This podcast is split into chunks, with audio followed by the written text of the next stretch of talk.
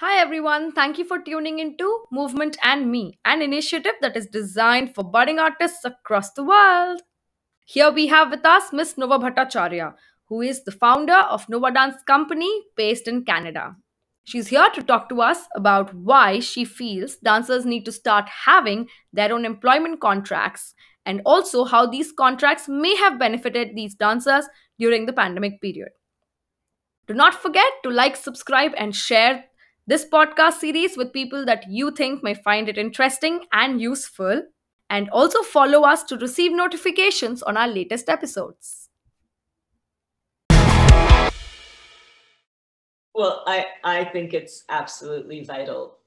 The um, there's there's a lot of um, discourse right now in general about you know the the changing role of the artist and also and, and but precisely this like the economy of it like somewhere along the way the the romantic notion of the starving artist and the romantic notion that we should just be so pure in our ideals and it should only be about the art and not be about commerce and then the reality of living in this world. And what does it mean? And i'm always taken i remember reading a story about you know our, our early early ancestors when we were still living in caves and you know the the anthropologists finding the cave with the very elaborate mural and really understanding that this artist didn't have to go on the hunt.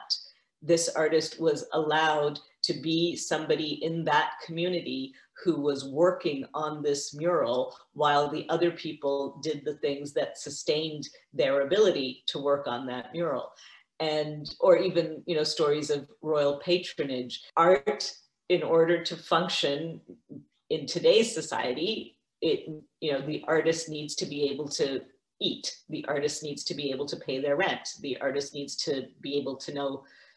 So anyway I, for for art to be strong, the artist has to be strong. For the artist to be strong, they have to be able to have some stability and some consistency, and to know that their art is valued. That that it isn't just being seen as oh that's something pretty or that's um, well, I mean, right now in the pandemic, so many discussions about is art an essential service, and you know on one hand, it's like, oh, if it wasn't for everything that's happening online for digital performances or all the streaming services that are offering things for people to occupy their minds other than news, all these artistic um, avenues for people to find a way not to lose hope right now like all those things are essential. And just like you know healthcare is essential art is essential.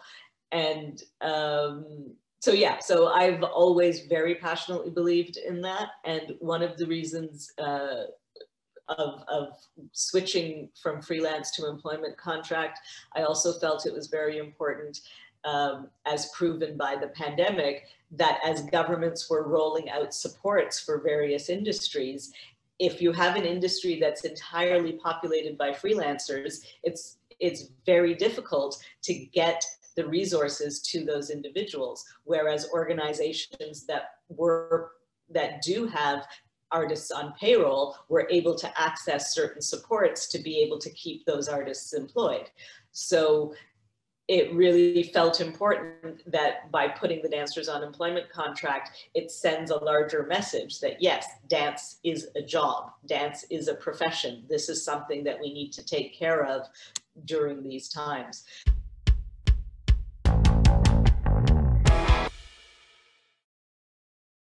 Thank you for tuning into Movement and Me.